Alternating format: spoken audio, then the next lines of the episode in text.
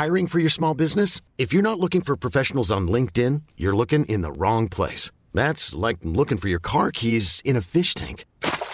LinkedIn helps you hire professionals you can't find anywhere else, even those who aren't actively searching for a new job but might be open to the perfect role. In a given month, over 70% of LinkedIn users don't even visit other leading job sites. So start looking in the right place. With LinkedIn, you can hire professionals like a professional. Post your free job on linkedin.com slash achieve today.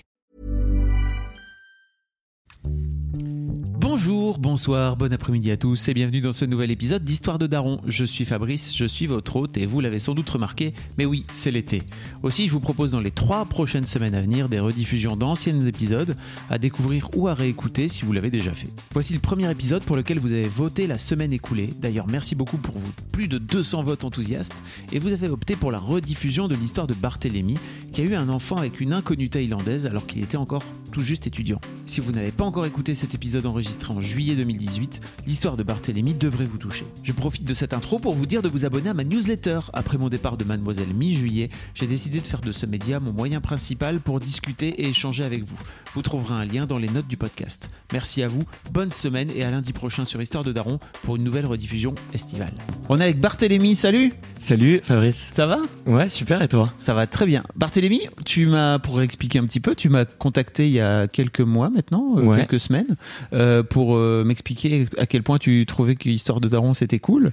Euh, et puis pour me parler de ton projet, tu es en train de. Tu as monté une start-up en fait, euh, avec un. Pour aller très rapidement, parce que c'est pas forcément l'objet, mais en tout cas, ouais. T'as as monté un- un- une appli de rencontre en fait, on va dire un peu avec un peu de valeur ajoutée où tu essaies d'y mettre de l'humain, c'est ça? Exactement, ouais. Exactement. Donc tu veux donner me ra- me raconter un peu ça? On s'est rencontrés euh, à la base pour ça, Ouais.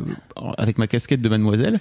Et à la fin de cette, euh, de cette interview, tu m'as dit alors moi j'ai une histoire de daron un peu particulière, mais j'ose pas trop la raconter. Je t'ai dit ok, tu m'as expliqué trois minutes vraiment, et je t'ai dit viens quand tu veux. Ouais. Tu m'as dit je vais prendre le temps. Je t'ai laissé le temps. Te voilà C'est maintenant. vrai, c'est vrai, j'ai pris le temps, ouais. Ok, est-ce que tu peux te présenter rapidement? Bah, je vais avoir euh, 28 ans dans quelques jours. Euh, et je considère que je suis quelqu'un de très généreux, très ambitieux et, euh, et j'ai beaucoup de chance aussi dans la vie. Voilà. Très ambitieux, ça veut dire quoi? Euh, bah, j'ai envie de faire beaucoup de choses dans ma vie et j'ai envie de, de checker plein de, de petites croix sur ma to-do list. Euh, voilà, j'ai plein de rêves et j'ai envie de tous les accomplir. Donc euh, voilà, je considère que c'est de l'ambition. T'as des checks que t'as mis dans ta to-do list, c'est devenir papa. Euh, c'était pas du tout dans ma to-do list. c'était pas du tout dans ma to-do list et c'est vrai que c'était complètement imprévu. Euh, ça m'est arrivé euh, hyper jeune parce que j'ai appris que j'allais être papa à 22 ans.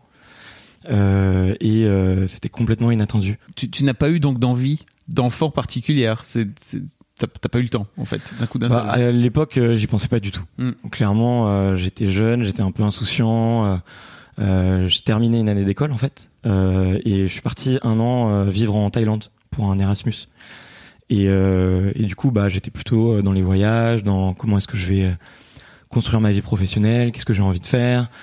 Euh, je me posais beaucoup plus ce genre de questions. Et, euh, et en fait, au bout d'un moment, bah, j'en avais marre de la Thaïlande. Je vivais à Bangkok. Je sais pas si tu connais comme ville. Pas du tout. Je connais ni la Thaïlande ni Bangkok. Mais autant la Thaïlande c'est un pays très agréable, autant Bangkok c'est une ville hyper éreintante, hyper fatigante. Tu vois, il fait très chaud, il y a beaucoup de monde. euh, un coup ça pue, euh, un coup il y a la clim à moins 10 degrés. Euh, Enfin, tu, c'est très consommateur d'énergie et puis en plus, bah, tout énormément de vices quoi, tu vois, qui sont un petit peu partout parce que c'est une ville qui a une réputation sulfureuse assez méritée quand même. Et du coup, j'avais envie de rentrer et et on était plusieurs à vouloir rentrer et on s'est pris une petite coloc et, euh, et on fait notre départ cinq jours avant de moi mon départ et le lendemain je crois qu'il y avait mon mon ancien coloc de l'époque qui partait le lendemain. Et, euh, on va en boîte euh, et on fait la fête et voilà et t'imagines cinq garçons euh, très jeunes euh, presque encore ados. Et, et je me suis retrouvé tout seul dans cette discothèque un petit peu lugubre. Et là, j'ai vu une fille qui me faisait des grands sourires et qui me dit viens là. Et, euh, et en fait, euh, bah, on a passé euh, mes cinq derniers jours en Thaïlande ensemble. Et il s'avère que bah, il y a un soir, on s'est pas protégé. Et bah voilà, elle savait que je rentrais, elle savait que derrière, je commençais un job, que ma vie redémarrait un petit peu de zéro. Et, un mois après, elle m'envoie un message et elle me dit coucou Bart, je dois un truc. bah je suis enceinte et je suis sûr que c'est toi. Donc bah là effectivement petit coup de massue sur la tête. Mais un petit. c'est pas possible que ce soit un petit coup de massue. Non, c'était un, très gros coup de massue. Ouais, je t'avoue, euh, c'était, euh, je m'y attendais pas du tout. Euh, j'étais pas prêt et et enfin c'était pas dans mes plans quoi. C'était pas du tout ce que j'avais prévu de faire. Et en fait, bah, au début, je me suis dit, bah, j'en ai parlé que à mes parents, quelques amis aussi très proches, et j'ai eu, j'ai fait face à beaucoup d'incompréhension. Déjà parce que bah, en Thaïlande, il y a une réputation qui fait que que c'est un petit peu euh, particulier quand tu tapes euh, avoir un enfant en Thaïlande. Les premiers forums sur lesquels tu tombes, c'est pas très joyeux. Tu veux dire pour expliquer Sois explicite. il faut dire on appelle un chat un chat. Hein, t'as raison. Ouais. Euh, bah écoute, je vais. Euh, je pense que le mieux c'est d'expliquer un petit peu l'histoire de la Thaïlande. Disons c'est vrai qu'ils ont une une un, un, un passé vis-à-vis -vis de la prostitution et du marché de la femme qui est, euh, qui est très riche. Ça a commencé avec la Chine euh, dans les années 500, où il y avait des empereurs chinois qui venaient se servir euh, de filles, et puis le, le roi de Thaïlande, qui était le royaume de Siam à l'époque, a dit bah non, maintenant si vous voulez, si nos femmes sont belles, elles restent, mais vous devez payer sur place. Puis après, il y a eu la guerre du Vietnam, beaucoup plus récemment, avec les soldats américains qui, qui venaient au port de Pattaya. Et, euh, et bah, depuis une vingtaine d'années, avec l'explosion du tourisme, du visa retraite, du visa expat, bah il y a beaucoup de euh, d'hommes qui rencontrent des femmes thaïlandaises. Et en fait euh, bah, c'est devenu un vrai moyen de promotion sociale tu vois. Je euh, faut surtout pas généraliser mais mais c'est un peu ce qui se passe c'est un peu ça dans la, tête de certaines femmes notamment des régions très pauvres. Et, et en fait Praya la mère de mon fils bah, avant que je la rencontre elle utilisait son corps pour se gagner sa vie mm. Et euh, bah, en fait, elle avait euh, quelques euh, hommes blancs, appelons-les comme ça, bah oui. qui lui envoyaient de l'argent tous les mois pour bah, être sûr que quand eux ils viennent voyager en Thaïlande pour leurs vacances, bah, pour être sûr qu'elle soit là. Et et bah, c'était sa principale source de, source de revenus. Donc bah t'imagines que une femme enceinte vis-à-vis d'eux, la relation elle c'est un petit peu compliquée. Donc même elle, c'était très dur pour elle aussi. Et et du coup, euh, bah, on a eu euh, tout de suite un, un, rapport, elle et moi, un peu, euh, un peu conflictuel parce qu'on devait régler beaucoup de problèmes, tu vois, que ce soit des problèmes financiers, des problèmes de distance, des problèmes de culture. Et bah, mes parents, face à ça, et mes amis, c'était prends, fais attention à toi en fait. Ils ont eu un, un une approche hyper protectrice et du coup un peu méfiante. Mes parents sont des grands sceptiques. Mm. moi, je le suis beaucoup moins avec le temps. Euh, mais euh, leur, leur, premier avis, c'était fais attention, euh, vérifie que c'est bien le tien, te laisse pas mener en bateau, ne, ne crois pas tout, voilà, fais attention à toi, quoi. Et quid du jugement aussi? Ouais. T'en parles pas, mais Ouais, euh, bah, mes parents. Parce qu'en fait, est-ce que tu as une relation, euh, pour être très honnête, est-ce que tu as une relation tarifée avec cette fille à l'époque? Jamais. Jamais, c'était pas ton objectif. Ok. Bah, c'est un, des trucs que ouais, j'avais oublié de dire quand je parlais de la Thaïlande, c'est que ils ont une approche du corps et de la relation sexuelle qui est très différente. Tu peux avoir une fille qui euh, un soir va rencontrer un super jeune homme qui lui plaît et, et elle va se dire ah bah ok, je rentre avec lui ce soir, ça se passe bien. Et puis quelques semaines plus tard, rencontrer un un vieux boutchou, euh, un peu macho, euh, pas du tout sympa, et elle va sans aucun scrupule lui dire bah écoute si tu veux rentrer avec moi bah c'est euh, c'est temps quoi. Et et moi c'était j'étais dans le premier cas. J'ai c'était un une amourette de vacances quoi. Cinq jours de c'était très cool. On a on a beaucoup rigolé. On a on s'est confié énormément de choses sur nos vies. Elle elle m'a dit tout de suite qui elle était tu vois et ce qu'elle faisait et comment elle se rémunérait et je lui dis, mais en fait, c'est quoi ton métier? Euh, Est-ce que tu te considères comme, euh, euh je j'aime pas le mot, mais est-ce que tu te considères comme euh, une prostituée? Mm. Elle me dit non, euh, I'm looking for a boyfriend. Tu vois Et c'est à ce moment-là que j'ai compris que c'était aussi un moyen de d'ascension sociale, que c'était un moyen de, de, survivre aussi, parce que euh, les études coûtent très cher là-bas. Euh, elles sont pas réservées à tout le monde comme en France, et que bah quand tu viens d'un petit village, euh, le meilleur moyen de gagner ta vie, c'est de partir à Bangkok Et euh, les endroits où il y a beaucoup de travail pour euh, les filles, bah, c'est les bars, euh, les clubs, Mm. ce- voilà. Certaines tombent dedans vraiment fort et puis d'autres, Ouais. chacune gère un peu comme elles veulent, mais du coup il y a énormément de possibilités, tu vois. Euh, on- mais on peut pas du tout tomber dans la caricature du marché du sexe avec la Thaïlande. Euh, Il y a des vérités, mais il y a énormément de, de... j'ai vu énormément de, de situations différentes. Ouais. Ok. Donc, Donc, le jugement pour en revenir jugement, à là. oui. Euh, mes copains ont été super cool au début parce que ils étaient, ils m'ont posé énormément de questions. C'était des questions auxquelles c'était dur de répondre pour moi à l'époque. Aujourd'hui, euh, aucun souci, tu vois, je suis hyper heureux. Mais euh, à l'époque, c'était euh, compliqué. Pourquoi c'était compliqué?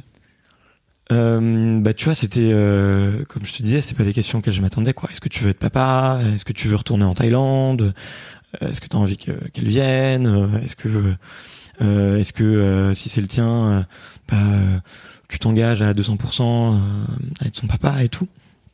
Il fallait que je me pose ces questions.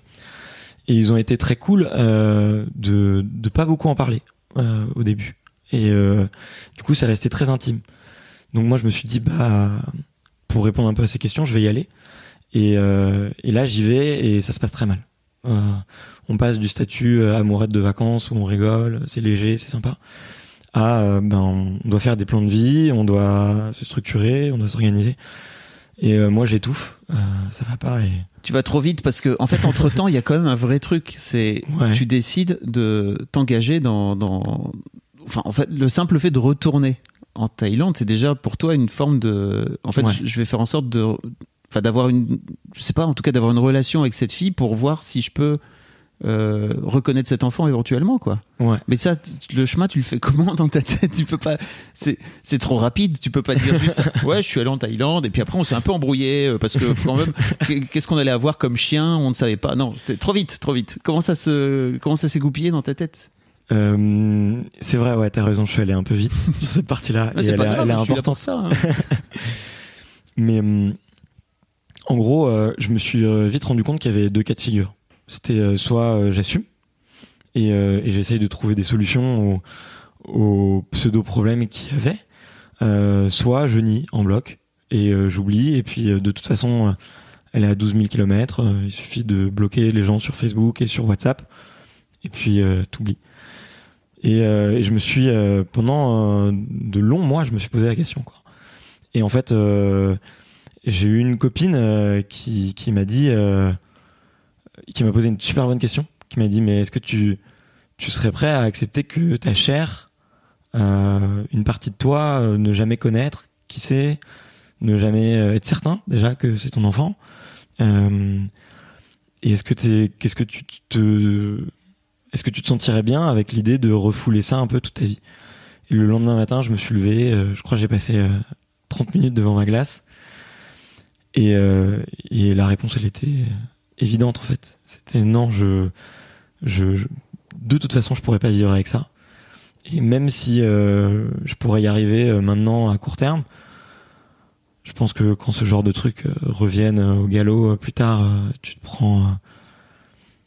je, pense que tu traverses des, moments très durs. Donc je préférais essayer d'assumer tout de suite, que ça soit un petit peu compliqué, et, et de revenir à- et d'être heureux sur le long terme plutôt que d'essayer de d'enfouir quelque chose euh, sur le court terme.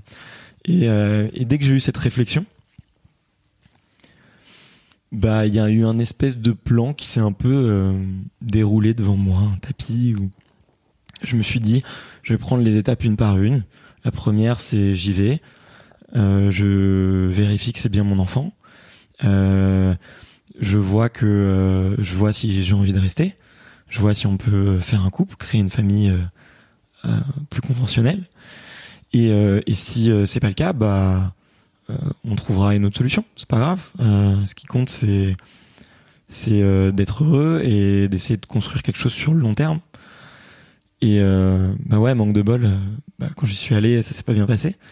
Mais très vite, je me suis dit bah c'est pas grave en fait. Finalement, j'ai pas de modèle euh, autour de moi qui a fait ça, mais je peux le créer ce modèle-là. Je pense que Bah, Pourquoi ça s'est pas bien passé en fait? Parce que tu essayé de plaquer un. Comment dire T'essayais de plaquer ton plan sur, euh, sur, sa, sur sa vie à elle, c'est ça à ce moment-là? Ouais, je pense. un peu. Ouais. Euh, Il y avait beaucoup de trucs que je pouvais, enfin, et j'assume à l'époque que j'assume. Enfin, il y avait beaucoup de choses que je n'assumais pas. Je Comme quoi? euh, son passé à elle. Euh, je c'est pas que j'en étais pas fier, mais tu vois, j'étais un petit peu gêné par rapport à ça.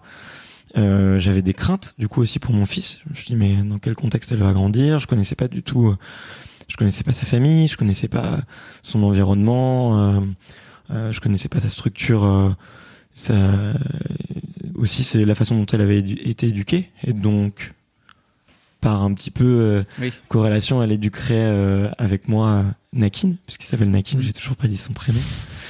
On ne sait pas encore si c'est une fille, ou un fils. tu l'as même pas dit, je pense que tu parlé de ton. Euh, je crois que j'ai dit mon fils. Ah bah, Oh, ouais. D'accord. et, euh, et ouais, du coup, j'avais plein de, de, de petites craintes. Ta question, c'était? Qu'est-ce qui faisait que ça s'est pas bien passé, tu penses, Ouais. euh, ce- ce- cette première euh, rencontre-là, effectivement, une fois que tu as passé l'aspect amourette de vacances, comme tu dis, et qu'à un moment donné, il faut rentrer dans qu'est-ce qu'on va faire de cet enfant, Ouais, ça devient, ça devient un peu plus sérieux, quoi. ouais, exactement. Bah, tu l'as très bien dit, j'ai essayé de calquer mon plan sur euh, un problème euh, existant. Et euh, il y a beaucoup de choses qui se font dans la vie par des compromis. Et là, je devais faire beaucoup de compromis, elle aussi. On n'était pas allé- prêt à les faire à ce moment-là. Euh, et et c'est venu assez naturellement que bah, je serais papa, mais euh, au début, à distance, euh, que je pourrais venir euh, quand je veux, que j'aurais quand même des responsabilités, que ce soit financière, que ce soit administratif, que ce soit euh, paternaliste aussi. Euh, notamment parce que Praya, euh, la mère de mon fils, elle a jamais connu son père à elle. Donc je pense qu'elle en a souffert et qu'aujourd'hui elle en souffre encore et, du coup elle avait euh, j'ai énormément de chance à ce niveau-là, c'est qu'elle a toujours eu envie, même si elle et moi ça se passait pas très bien, elle a toujours eu envie au fond d'elle que son fils connaisse au moins qui est son père, d'où il vient, quelle culture il a et, euh, et qu'il puisse participer à son éducation. Donc euh, ça s'est pas bien passé parce que énorme différence de, de culture, d'éducation. euh, C'est quoi les trucs sur lesquels euh, vous butiez Enfin, si tu as un, un exemple comme ça qui, puisse être concret euh, pour, pour comprendre? Euh, bah, on se rend, on se rend pas compte, mais euh, euh, la religion, par exemple. Tu vois, euh, moi, je suis pas, euh, je suis pas croyant, mais on a une, en France, on a une forte, euh, une forte culture et passé assez chrétien, judéo-chrétien, je dirais même. Et euh, donc, euh, bah, c'est euh, les obligations de Noël. le dimanche, on est ensemble. on est en France aussi, on est et en Europe, je trouve qu'on est ultra protecteur avec nos enfants. Un des un des faits marquants, c'est que j'ai été incapable de mettre mon fils dans une poussette avant une histoire que je te raconterai après, mais pendant pendant plusieurs fois quoi, des, des crises énormes parce que là-bas il est jamais attaché. Euh, dès qu'il se tenait droit, il montait sur un scooter sans casque, avec sa, sur les genoux de sa mère. Oui. Euh, T'imagines que la première fois que j'ai vu ça, j'étais euh, alors que je l'avais vu plein de fois là-bas. Tu vois, j'avais vu des, des fois ils étaient cinq sur un scooter, le plus grand au volant, enfin au guidon, il devait avoir 12 ans et puis euh, toute la toute la Toute la famille derrière. toute la famille derrière. Et, euh, et quand ça m'est arrivé, je waouh, mais attends, c'était ton propre fils. Ouais, tu te dis mais c'est pas possible, tu vas pas faire ça. Au moins mets-lui un casque, euh, attache-le, euh, fais super gaffe. euh, tu stresses quoi. Tu euh, C'est dû à quoi pour toi cette, cette différence euh, de, de rapport à la sécurité? Bah Praya, elle a grandi dans une région très pauvre de la Thaïlande qui s'appelle Lisan, qui est euh, au nord-est. C'est toute la partie avec la frontière du Laos. Et c'est vraiment une région très pauvre. Et très très vite, les enfants sont autonomes. Il n'y a pas de voiture, il n'y a pas de danger. Les plus gros dangers qu'il y a, c'est les oies qui te pincent les doigts. si tu les approches ou les chats qui te grillent si tu leur euh, tires la queue, tu vois. Et et, et, euh, tu vois, il y a pas de voiture, il y a pas de euh, ils regardent pas la télé, donc il y a pas ils voient pas des thrillers qui font un peu flipper et qui créent de l'angoisse. Il y a pas euh, euh, tout le monde se connaît, euh, tout le monde est plutôt bienveillant les uns envers les autres. Il y a euh, euh, donc les, enfants sont hyper autonomes et très vite euh, tu vois des enfants dans la rue, euh, ils ont un an, deux ans, ils marchent, euh, ils font faire leur premier pas, ils vont voir les animaux, ils traversent la route, ils vont dans les maisons des voisins qu'ils connaissent pas. et et là-bas, ils sont très protecteurs, mais très très bienveillants. Ils, ils prennent tous les enfants dans les bras énormément. On- ils ne frappent pas les enfants. C'est interdit là-bas de frapper un enfant. Euh, et il y a, il y a plein de petites différences de, de, de En culture France, dans euh, en l'éducation. France, on fait attention à la sécurité de nos enfants, les, mais en, en revanche, on continue à leur mettre des fessées, quoi, tu vois, comme Ouais, quoi, c'est- paradoxal. entièrement. C'est vraiment paradoxal. Bah, tu vois du coup un peu le, le gap qu'il y a entre les deux. Et, euh, et en fait, bah, tu vois, en l'espace de quelques jours, tu te dis, euh, c'est pas possible, on, ça peut pas marcher, quoi. Moi, je vais être trop stressé, je vais être lourd, euh, on va scraper, on va, le chignon euh, tout le temps, euh, on va, on va pas être d'accord. Il y avait même des, des sujets un petit peu ridicules, tu vois, sur la nourriture, par exemple. Le là-bas les enfants ont un côté assez enfants euh, ils sont assez gâtés et euh, notamment avec la nourriture et tu vois ils sont très autonomes. Très vite ils ont un petit peu d'argent de poche pour aller s'acheter du chocolat. Euh, quand ils ont envie de regarder une vidéo sur YouTube à un an euh, on leur donne le téléphone et on leur dit et ils regardent et puis voilà. Et euh, et moi c'est des trucs ça ouais ça ça le faisait pas. Et et j'ai mis euh, je pense que c'était la la la, la période la plus dure en tant que père, c'était d'accepter tout ça en fait. Euh, déjà d'une d'accepter que je serais un papa euh, à distance, que je serais un papa un peu gâteau, euh, qui euh, qui est là dans les bons moments, qui est là pour euh, le plus de kiff possible, qui euh, qui sera pas très sévère, qui pourra pas apprendre des je pourrais transmettre plein de choses, mais pas des petites choses du quotidien. Euh, bon après, je, je compense à ma manière euh, parce qu'on se voit euh, quand même euh, assez souvent. Et, et ça, c'était ouais, cette différence d'éducation, c'était le, le truc le plus dur que j'avais à régler avec moi-même. Mais c'est un souci de, c'est un souci d'ego en fait finalement. Tu vois, et un souci de d'ouverture d'esprit. Et, et aujourd'hui. euh, quand euh, des gens me disent ah mais il est tombé par terre, il a marché sur les mains pendant une demi-heure et il se met les mains dans la bouche. Bon c'est pas grave, il, il va survivre, tu vois. Là-bas ils survivent très bien, et ils le font tout le temps et, euh, et ils grandissent bien, ils sont pas plus malheureux quoi. En fait, euh, ce qui est marrant, c'est que tu as passé un an euh, en Thaïlande, mais sans doute tu n'avais pas cet angle-là de, de la paternité, c'est ça? C'est-à-dire Pas que du tout. tu as, dû tout réapprendre de zéro une fois que tu avais l'angle de OK, désormais je suis papa, peut-être je regarde comment ça, se- ça se passe avec les enfants, c'est ça? Ouais. Bah l'avantage quand même c'était vivre un an là-bas, c'était quand même sur euh, l'ouverture, la compréhension. une base de culture, quoi. Ouais, et, et puis même c'était une culture que j'aimais beaucoup. Finalement, à la fin, j'avais envie d'entrer, mais c'était pour d'autres raisons. Et, hum, et, euh, et du coup, j'étais hyper ouvert en fait. Donc, euh, des fois, les choses prenaient un petit peu de temps pour être assimilées, mais j'ai tout accepté. Donc, euh, euh, effectivement, être papa là-bas, c'est pas la même chose que être un touriste et, euh, et, et prendre ton backpack et, et un petit scooter, tu vois. Mais euh, mais ouais, j'ai du coup j'ai vécu la culture vraiment encore plus de l'intérieur. Euh, on a, j'ai appris énormément de choses euh, sur sur les relations de famille, euh, sur euh, les euh, les relations sociales là-bas, et, euh, c'était très intéressant. Euh, moi, je l'ai fait un petit peu, je dirais pas sous la contrainte, mais euh, je l'ai fait parce que je devais le faire et que c'était important. Et, euh, et aujourd'hui, c'est une force pour moi en fait. Je, je considère parce que Tu veux dire cette ouverture d'esprit, c'est ça de... ouais, Mm.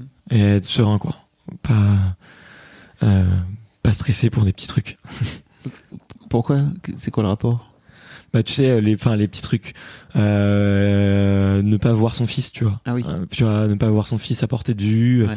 le laisser prendre un scooter, euh, le laisser s'approcher avec les animaux et, et les porter, euh, faire des petites bêtises, voilà. Enfin, Comment ça s'est passé? Parce que j'ai, il manque un truc en fait, mais ouais, on est passé un peu vite. T'es, t'es, rentré. En fait, est-ce que elle t'a prévenu quand elle était déjà enceinte et donc euh, Ouais. et toi tu as pu vivre l'accouchement là-bas? Non, Comment ça s'est passé? En fait, j'y suis allé, ça s'est mal passé et je suis rentré très vite. Donc elle était enceinte. Ok. Et, euh, et en fait, pendant jusqu'à son accouchement, on a eu très peu d'échanges. Euh, on, on était on était un peu vexés tous les deux, beaucoup d'incompréhension. Et, et, en fait, la seule, elle m'envoyait une photo toutes les semaines de son ventre. C'était votre seul quasiment. J'avais quelques mots, mais c'était vraiment très très peu quoi.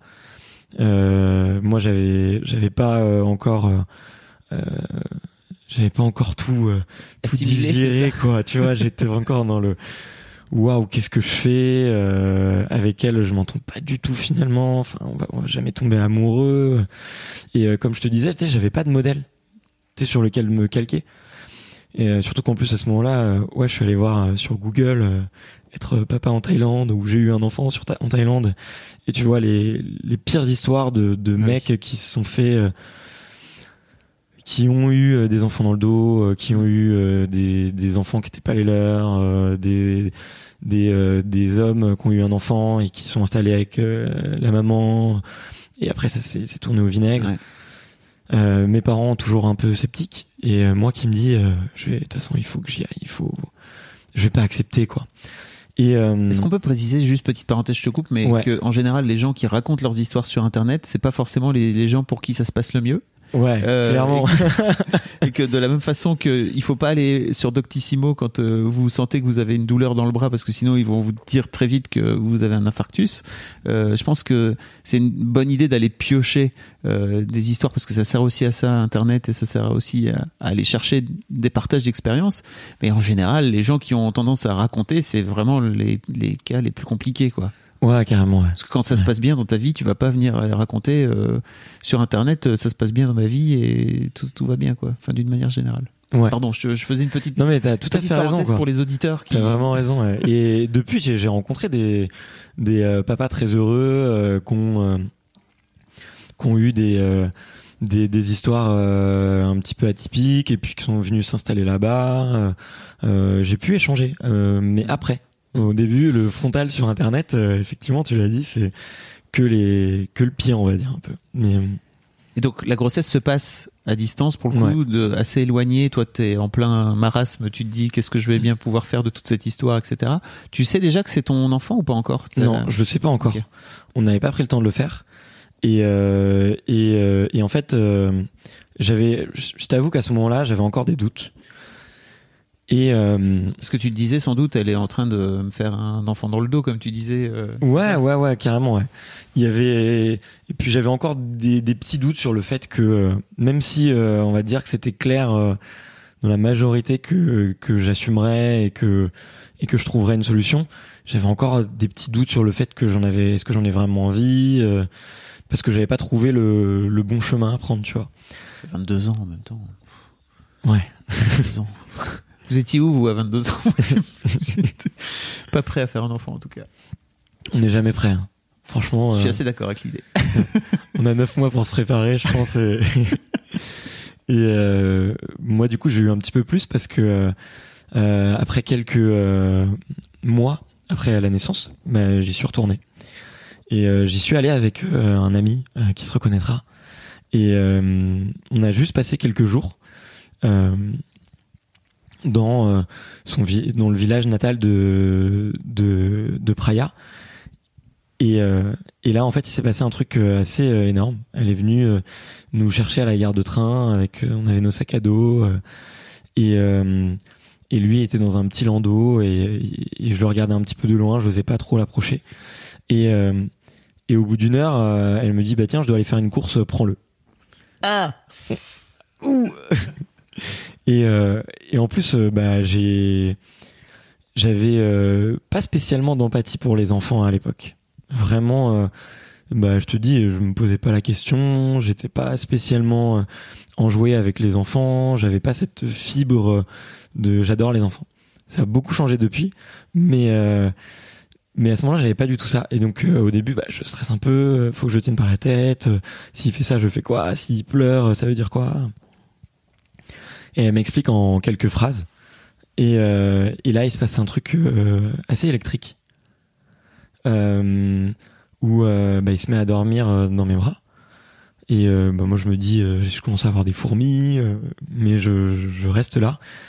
Et au d'un moment, ça m'apaise, ça me fait du bien. Et, et, Et quand il se réveille, euh, bah, il, se met à me, à me regarder, à me regarder, à me toucher le visage, euh, à découvrir, à, regarder un petit peu partout, à ouvrir la bouche, avec faire des petites bulles. Et, et je sais plus exactement pourquoi quelqu'un me propose de le reprendre. Je pense que ça faisait bien une heure qu'on faisait qu'on s'amusait entre, père et fils. Et, euh, là, euh, la personne me le reprend et il se met à pleurer. Planning for your next trip? Elevate your travel style with Quince. Quince has all the jet-setting essentials you'll want for your next getaway, like European linen, premium luggage options, buttery soft Italian leather bags, and so much more. And it's all priced at 50 to 80% less than similar brands. Plus, Quince only works with factories that use safe and ethical manufacturing practices. Pack your bags with high-quality essentials you'll be wearing for vacations to come with Quince. Go to quince.com slash trip for free shipping and 365-day returns. Hiring for your small business? If you're not looking for professionals on LinkedIn, you're looking in the wrong place. That's like looking for your car keys in a fish tank. LinkedIn helps you hire professionals you can't find anywhere else, even those who aren't actively searching for a new job but might be open to the perfect role. In a given month, over 70% of LinkedIn users don't even visit other leading job sites. So start looking in the right place. With LinkedIn, you can hire professionals like a professional. Post your free job on linkedin.com slash achieve today. Et euh, il se met à pleurer, pleurer fort. Et du coup, euh, bah, je lui dis, bah, ok, bah, je, je, le reprends. C'est peut-être parce qu'elle était bien dans mes bras. Et euh, dans la seconde où je le reprends, il s'arrête de pleurer.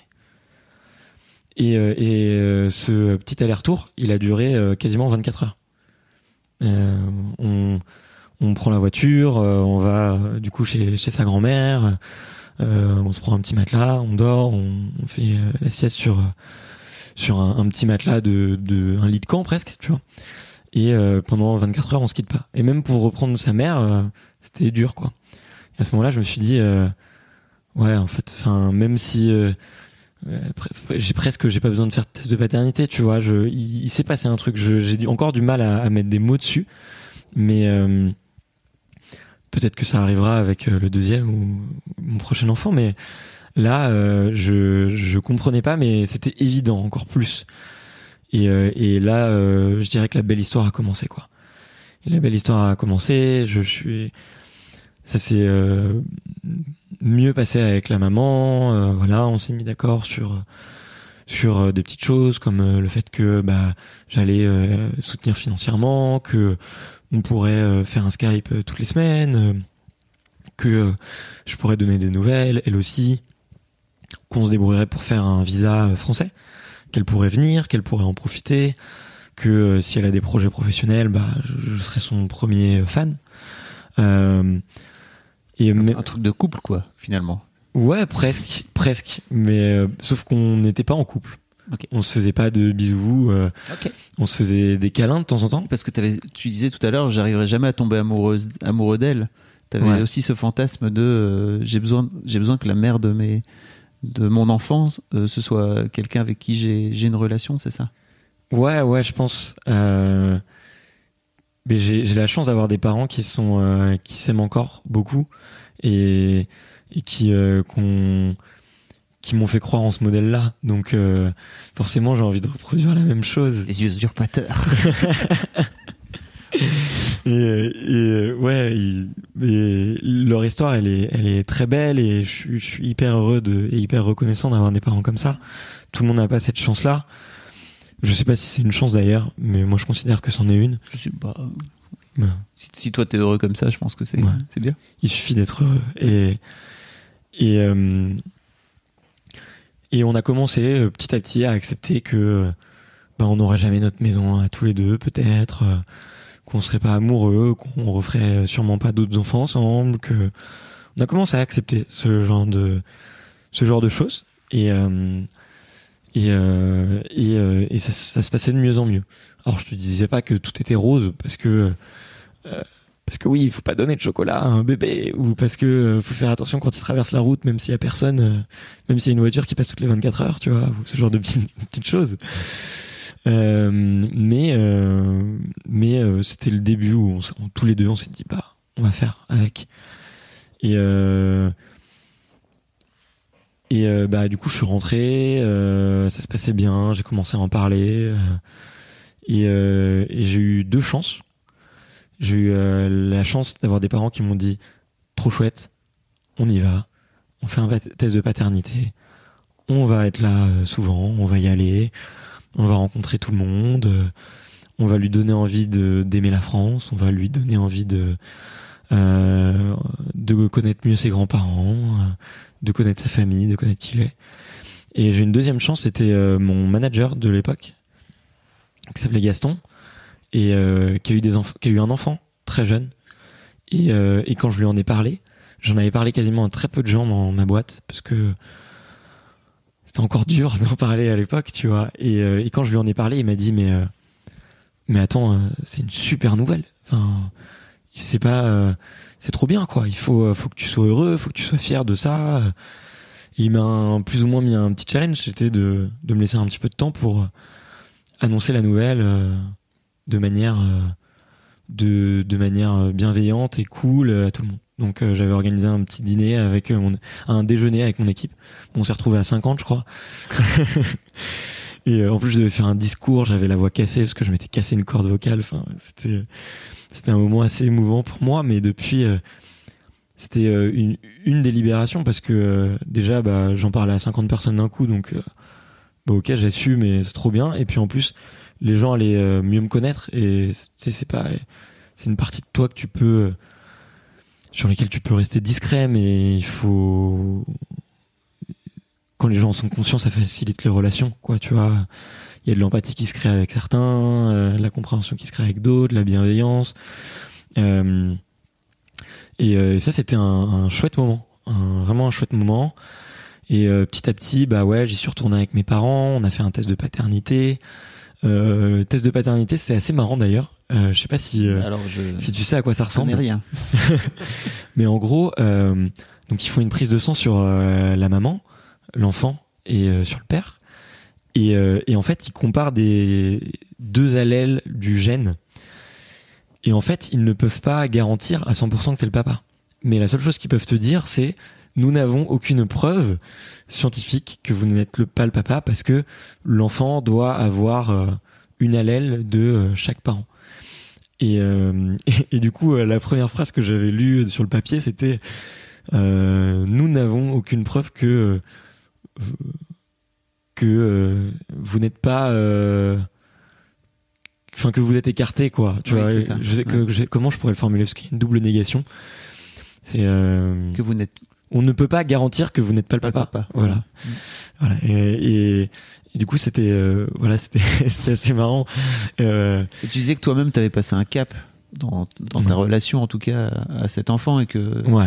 tu disais limite que c'était plus une formalité qu'autre chose, c'est ça? Ouais, c'était vraiment une formalité. En plus, on en avait besoin pour faire euh, son visa français.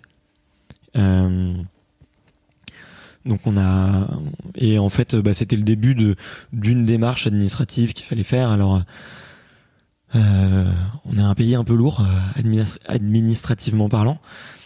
Pour mon fils, ça va, ça n'a pas été si long que ça, mais elle, euh, pour venir et lui faire un visa, alors que c'est la mère de mon fils, c'était plus compliqué. Ah ouais? Ouais. Euh, ça coûte du temps, de l'argent, faut être patient. Euh, Puis en plus, il y a la grosse barrière aussi de la langue et, et de l'alphabet, quoi. Parce que euh, l'alphabet taille, euh, je crois qu'il y a plus de 70 lettres. euh, c'est et puis euh, autant te dire que c'est euh, pour nous euh, assez illisible au premier abord. Donc euh, il y avait un peu cette barrière là. il faut, euh, faut et puis il faut avoir confiance en l'autre. En fait, faut se dire, euh, ok, elle, gère ça, moi je gère ça. euh, elle fait la passerelle un peu sur des choses, moi je fais la passerelle sur des choses. Donc il y a eu euh, une espèce de complicité face à toutes ces petites embuscades de la vie euh, administrative euh, et, euh, et financière. Et qui fait que bah on a on a créé une complicité en fait avec euh, la mère, c'est qu'on a traversé on a traversé plein de moments pas très agréable, tu vois. Prendre rendez-vous à l'ambassade, attendre une heure dans une salle d'attente, euh, répondre à des questions euh, hyper embarrassantes euh, euh, du type euh, est-ce que vous comptez vous marier ou euh, est-ce que euh, vous recouchez ensemble maintenant? Enfin, tu vois, on a eu des questions comme ça à l'ambassade de France, c'était quand même très particulier C'est pour, pour. parce que ils veulent, euh, Pourquoi c'est notamment pour les, euh, pour tout ce qui est visa, euh, ils veulent, ils veulent que les choses soient claires. Oui, quoi. garantir. hein. Ouais. Ok. Donc, euh, tu vois, quand tu leur dis, bah voilà, on est parents, on est à distance. euh, elle, elle vient pour les vacances, euh, pour qu'elle puisse découvrir la France aussi. Et puis mon fils euh, voir ses grands-parents, tu vois. Et puis en plus, euh, moi j'avais, euh, je pouvais pas être garant financier parce que je venais de, euh, je venais de, de, de quitter mon job. Je voulais monter euh, ma boîte, euh, ma toute première boîte et bah du coup euh, j'étais au chômage du coup je pouvais pas être garant financier du coup j'ai dû demander à mon papa du coup mon papa a dû aller à euh, euh, et puis ouais mon papa pareil ils lui ont demandé des fiches de paye euh, des trucs comme ça quoi. Mais c'est des petits trucs euh, c'est pas grand chose au final tu vois. Il suffit juste de Montrer pas de blanche, mais ça, ça nécessite un peu de temps, quoi. ouais. Il faut pas lâcher en fait. Faut juste dire j'y vais puis ça va le faire. Comment s'est passé ce premier, ce premier séjour en France? Le premier séjour en France il a été euh, assez incroyable. Euh, Alors, Le petit avec quel âge? euh, il avait deux ans. Ok. Ouais. Il avait deux ans et quatre mois. Donc c'était euh, il y a deux ans maintenant. Il était venu euh, tout le mois d'avril. Moi j'étais allé euh, trois en quatre fois avant, euh, dont euh, dont une fois avec mes parents. Euh, on avait fait des vacances tous ensemble, c'était trop chouette. Et quand il est venu, c'était Disneyland au quotidien quoi. Il découvrait. euh, c'est vrai qu'il y avait un petit peu le, le côté euh, grande ville où il faut faire attention, euh, il faut il faut euh, se méfier. euh. moi j'étais un petit peu sur mes gardes et puis en plus on a pris un peu l'habitude quand même avec euh, avec Praya, c'est que euh, comme elle euh, 80% de l'année, euh, quand elle est quand elle vient ou quand moi j'y vais, euh, je suis euh, je, je, je suis un papa euh, et elle elle prend ses vacances quoi. Donc euh, c'était un petit peu stressant, surtout qu'en plus je voulais le présenter à tout le monde, on voulait faire plein de choses. euh, euh, J'avais la voiture, euh, euh, très compliqué de le mettre dans le siège bébé. Enfin, c'était, euh, il a jamais été attaché de sa vie, quoi. Même dans, dans un taxi, il se met sur les genoux du, du chauffeur, quoi, presque. Donc, donc voilà. Et en fait, il s'est passé un moment assez assez chouette, je, pense. et ça, c'était un, un check dans ma to-do list c'est que j'avais couru, euh, j'avais une grosse passion pour le running. À l'époque, je courais beaucoup. Et, euh, et du coup, j'avais envie de lui transmettre cette passion. Et j'ai trouvé une poussette un peu, euh, la première poussette qui venait, pas du tout une poussette de running. Et je l'ai mis dedans et on est allé courir euh, 7 ou 8 kilomètres avec des copains avec qui j'avais trop envie de le présenter parce que ils le connaissaient, enfin ils le connaissaient. Ils avaient vu des photos, ils ont entendu parler. Et, euh, et en fait, ça se passe super bien. Il adore ça. Il y a plein de gens qui qu'on court en groupe, tu vois. On a un groupe de running, donc on court en groupe. Euh, mes amis étaient super bienveillants, donc euh, ils s'assuraient régulièrement de, de de courir et de voir si lui était bien dans la poussette. Euh, euh, les- pas tombé entre. Ouais, c'était pas tout entre temps et puis et puis en même temps on lui a fait faire un parcours super sympa qui était les quais de Seine en plein mois d'avril il fait beau euh, voilà enfin c'était super moment vraiment incroyable et euh, dix jours après il y avait le marathon de Paris et euh, bah je sais pas trop ce qui m'a pris on est revenu avec la poussette à la base c'était surtout pour aller euh, supporter des copains et et euh, se mettre sur le bord de la route et de lui faire profiter de cette ambiance ex- extraordinaire qu'il y a au marathon de Paris parce que t'as des milliers de gens dans la rue euh, qui applaudissent, qui sont heureux, qui soutiennent. Enfin, moi j'adore cette, cette effervescence. Surtout que c'est pas du tout une, c'est pas du tout guerrier comme tu peux avoir au, dans des sports euh, d'affrontement euh, comme le football par exemple. Euh, c'est vraiment tous bienveillants quoi. C'est va combat avec toi-même, allez, tu peux y arriver. Et donc on y va et on se pose à côté du 18e kilomètre. On voit plein de potes passer. Et, euh, et c'était prévu que je cours un tout petit peu, quelques kilomètres. Et finalement, je me suis dit, allez, on va jusqu'au bout de la ligne d'arrivée. Euh, donc on T'as a couru 20 24 bornes, c'est ça? Ouais, Ok. 24 bornes ouais. en poussette. Euh, alors euh, les 10 premiers, ça se passe à merveille parce que euh, il, il adore ça, euh, les gens qui sur le bord de la route. Moi, je me mets un peu sur le côté parce qu'en plus j'ai pas de dossard. euh, euh, j'ai pas envie de gêner les gens qui courent et tout. Et donc il se met, euh, tu vois, il- on court à côté de la route, puis on est à côté du public. Donc je fais quand même très attention parce que euh, des fois, tu sais, c'est il peut y avoir des, petits accidents. Mais lui, il se met à tendre les mains pour taper dans les mains de tout le monde. Il crie, euh, il fait bravo, euh, il adore ça, euh, il est émerveillé quoi. Et après, il se met à, il s'endort. pour 10 km suivants. et il s'est réveillé, je crois, à, à 3 km de l'arrivée, dans le bois de Boulogne, où il y a personne, il n'y a plus un chat. L'ambiance est un petit peu moins drôle, parce que, voilà. Et là, il voulait sortir de sa poussette. Il en pouvait plus. Là, il, en pouvait plus. Il avait chaud, il transpirait. Je lui donnais l'eau, on s'arrêtait, on recommençait. Et j'ai croisé des copains où c'était cool. Euh, eux aussi, ils ont participé un peu à ça. Et euh, j'avais pas de dossard et du coup, euh, j'avais, j'ai un très bon copain qui s'appelle Adrien, un mec génial quoi, un mec, un mec en or, qui est passé à côté de la vie plusieurs fois et qui s'accroche et un mec énorme. Et je lui dis il avait une énorme perruque rouge sur la tête. J'ai dit bah tu vas tu vas le faire jusqu'au bout. Tu traverses la, ligne d'arriver avec mon fils parce que moi je pouvais pas. Donc il a fait les 200 euh, derniers mètres avec lui. Euh. moi j'étais sur le côté de loin, je regardais. Puis lui, euh, mon ami hyper fragile, qui me cherchait du regard un peu paumé, qui savait pas trop quoi faire. Et puis mon fils qui voulait s'en s'en aller. Et, et, il a été adorable. Adrien, c'est il lui a donné sa médaille, il lui a donné son t-shirt. Puis après, on allait faire la, la, fête avec tous les copains et ça, c'était un moment, euh, c'était un moment assez incroyable, quoi. Euh, donc, euh, je sais pas s'il courra plus tard. J'essaie de lui donner envie. Parce que là, il a 4 ans aujourd'hui, c'est ça? Ouais, il a 4 ans et demi, ouais. Mm. Et, et il est, il est, il est en hyper sportif, hyper actif, un peu comme moi petit. Et il est très très dynamique. Donc, je pense qu'il fera du sport plus tard. Euh, et ça lui a donné un petit peu envie. Euh. Donc ça, c'était un peu son premier voyage et on a aussi vu euh, toute la famille, les cousins, les cousines, tous les copains. J'ai vraiment essayé de voir tout le monde, donc on avait un programme hyper rempli. Et, et c'était vraiment, vraiment très cool. Et on est, il est revenu en France parce que il y a quand même un gros avantage sur le visa Schengen, c'est que c'est 90 jours et tu peux les placer comme tu veux dans une année. Ah, Donc en fait, euh, pour nous, c'était assez intéressant parce que plutôt de se dire on fait une fois 90 jours, bon, on va faire euh, 3 fois 30. Et, euh, et, du coup, elle a pu venir euh, plusieurs fois. elle a pu, elle a pu venir plusieurs fois en France et elle est revenue à Noël pour ses trois ans. et quand ils sont venus, on est allé à Disney, on a fait plein de trucs de touristes et puis Noël quoi. Euh, et ça, c'était euh, c'était aussi euh, c'était aussi très chouette. Euh, et je me souviens en plus du du moment où on est allé on est allé à Disneyland Paris le jour de ses trois ans, vraiment le jour même. Et et en fait c'était normalement c'est gratuit pour les enfants, mais de moins de trois ans. Mais en fait c'était c'est trois ans, donc il avait plus de trois ans. Ils ont fait payer. Ils nous ont fait payer. J'ai tapé un scandale. Je vais utiliser Twitter, mais euh, mais je n'ai pas très doué pour ça. Ça n'a pas marché. Euh, j'étais, euh, j'ai même si j'avais le sourire, je disais quand même vous pourriez être sympa. Ça n'a pas marché du tout. Donc faites attention si vous emmenez votre enfant le jour de ses trois ans.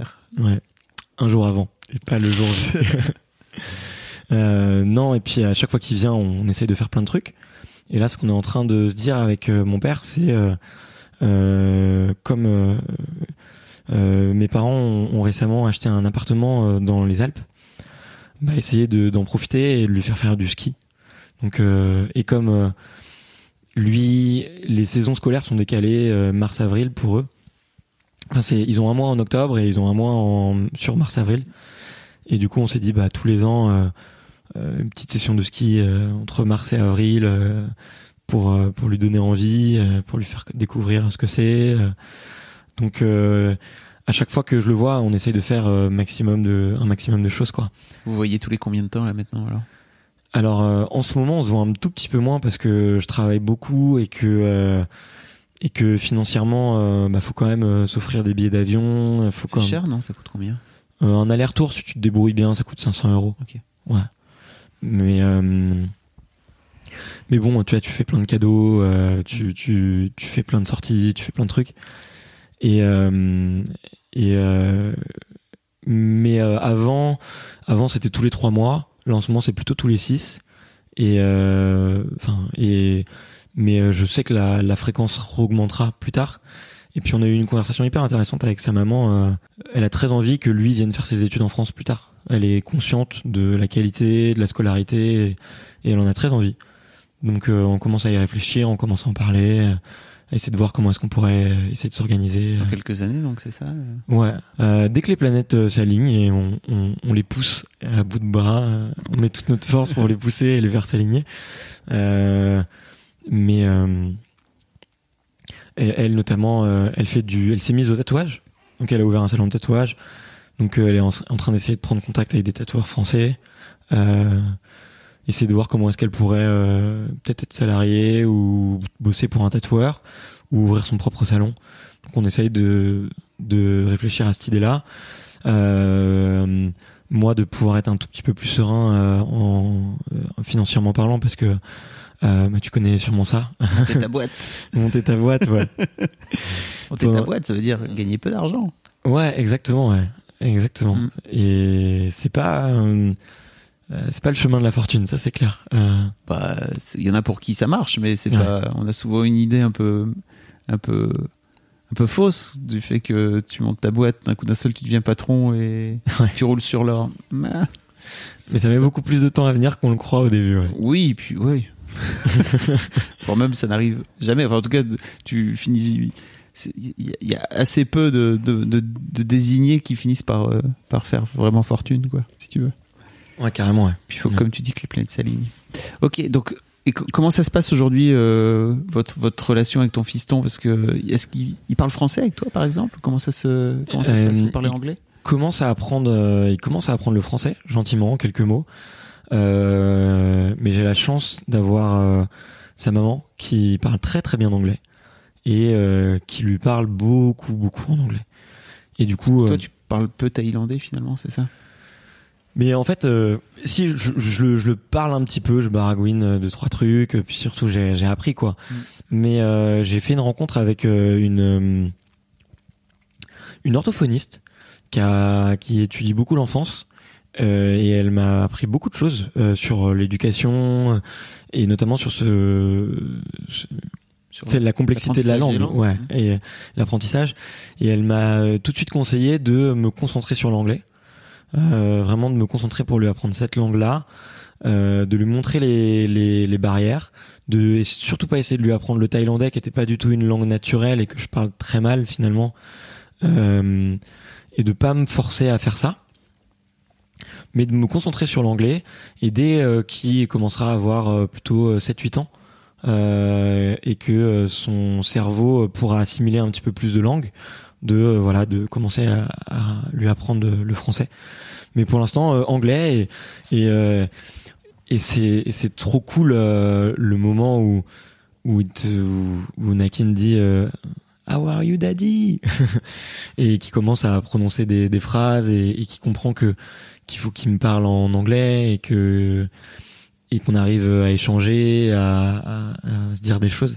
Ça, c'était vraiment un, un, des très bons souvenirs, quoi. De pouvoir communiquer, d'échanger par les mots, c'était c'était euh, c'est vraiment vraiment très chouette. Elle se concrétise comment alors aujourd'hui votre relation maintenant qui grandit un peu? Euh, bah la distance par exemple vous parlez par Skype c'est ça Ouais on se fait des appels visio euh, une fois par semaine. On essaye de prendre euh, de prendre un petit peu de, de temps l'un pour l'autre. Bah, bon, il y a le décalage horaire à gérer, mais on a trouvé nos créneaux. Euh, on se voit pas beaucoup, mais elle, elle m'envoie des photos. moi, je lui envoie des photos et je sais que je sais qu'elle lui parle de moi, je sais que hmm. elle lui dit euh, quand je lui envoie des quand je lui envoie des choses. Je suis pas absent pour autant. Vraiment, euh, euh, je sais qu'elle me fait que qu'elle me m'intègre entièrement.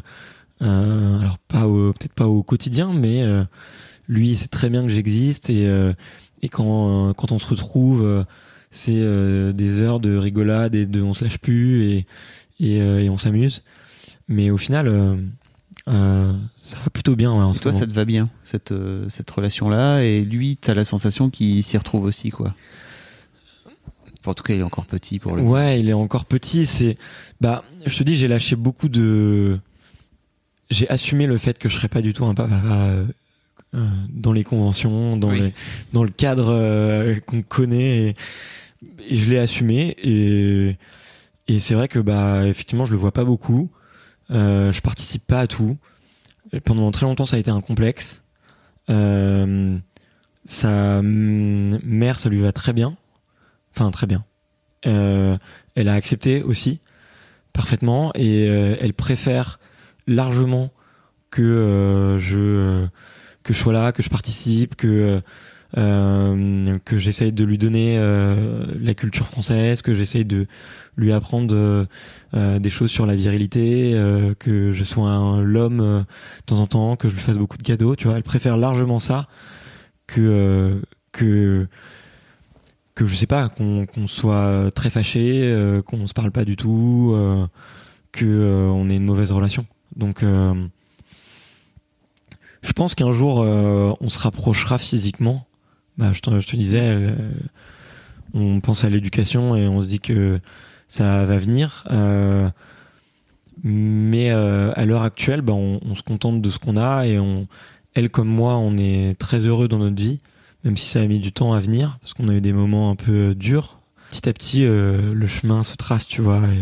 Avant que je te pose ma dernière question, j'avais j'avais une question, c'était pourquoi t'avais honte? En tout cas, t'étais embarrassé de venir raconter cette histoire au micro de d'histoire Ouais. de Daron, ça m'intéresse.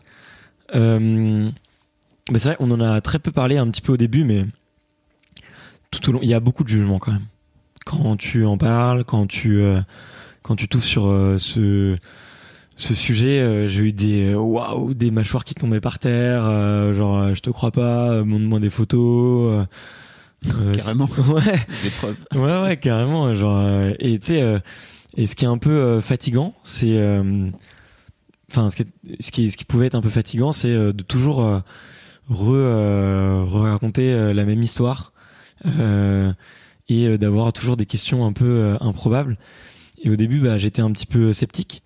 Euh, ce qui m'a donné envie, c'était un peu ta bienveillance et les questions que tu posais aux autres papas que je trouvais cool, c'était posé. euh, et c'était pas du tout dans le choc, euh, le je vais vous confier un dossier euh, avec le titre un peu putaclic et et, euh, et tout ça quoi. Alors que des mots clés, des, Oui, il y en a. des, des mots clés, il y en a. histoire, il y en a. Déjà, c'est pas un truc dont je me vante, donc je m'attendais pas trop à participer.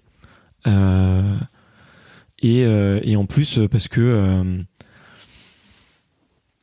parce que je j'ai eu des petites retombées qui étaient un peu un peu fatigantes des fois. Ouais. Et maintenant, ça m'a passé quoi. Ok. C'est genre ok, tu juges, bah tant pis pour toi, c'est toi qui es fermé d'esprit, c'est pas moi.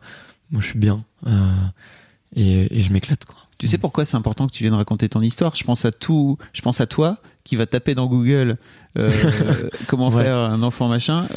Voilà une histoire euh, positive en fait que tu as réussi à. Alors, on sent que ça a été un, un combat Ouais. pour toi et que ça n'a pas été facile, mais en tout cas, tu as réussi à en faire un truc positif, je pense, dans ta vie. Et t'as pas, Ouais. l'air d'être euh, d'être serein avec ça. Carrément. Du côté de la maman et du fiston, ça a l'air d'aller bien aussi. Ouais. Et ça va sans doute faire qu'aller de mieux en mieux. En tout cas, ça se sent. Ouais, ouais, c'est sûr. Donc, euh, bah bravo pour ça. Et puis merci d'être, me- merci d'être venu. La dernière question, c'est imagine ton fiston, il écoute ça quand il a donc dans 10 ans, 14 ans. Qu'est-ce que tu as envie de lui dire? Pe- Peut-être même qu'il parlera français et tout. C'est sûr, ouais, il parlera français.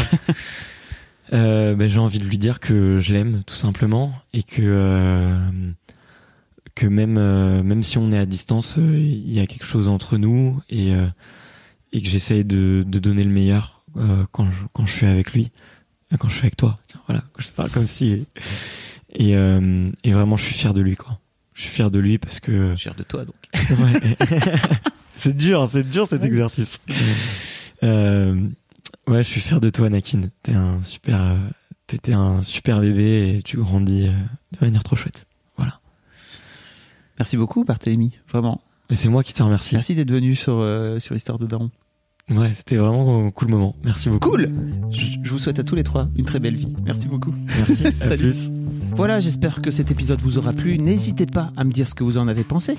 Vous pouvez m'envoyer un message sur ma page Facebook, Histoire de Daron, ou alors sur mon Instagram personnel. Je suis sur fabflorent, ça c'est mon pseudo, F-A-B-F-L-O-R-E-N-T. J'adore recevoir vos messages et je fais en sorte de répondre à tout le monde. Et comme je vous l'ai dit début juillet, Histoire de Daron ne s'arrête pas pendant l'été. Je vous donne donc rendez-vous pour le prochain épisode. Ça sera le premier lundi du mois d'août, ça sera le lundi 6 août 2018. Et d'ici là, je vous souhaite à toutes et à tous une très belle vie.